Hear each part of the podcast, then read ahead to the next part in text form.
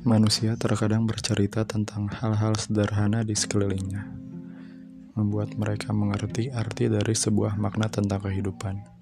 Belajar dari segala hal yang ditemui untuk menemukan kata per kata yang indah untuk disampaikan. Itulah saya, itulah kami, manusia. thank you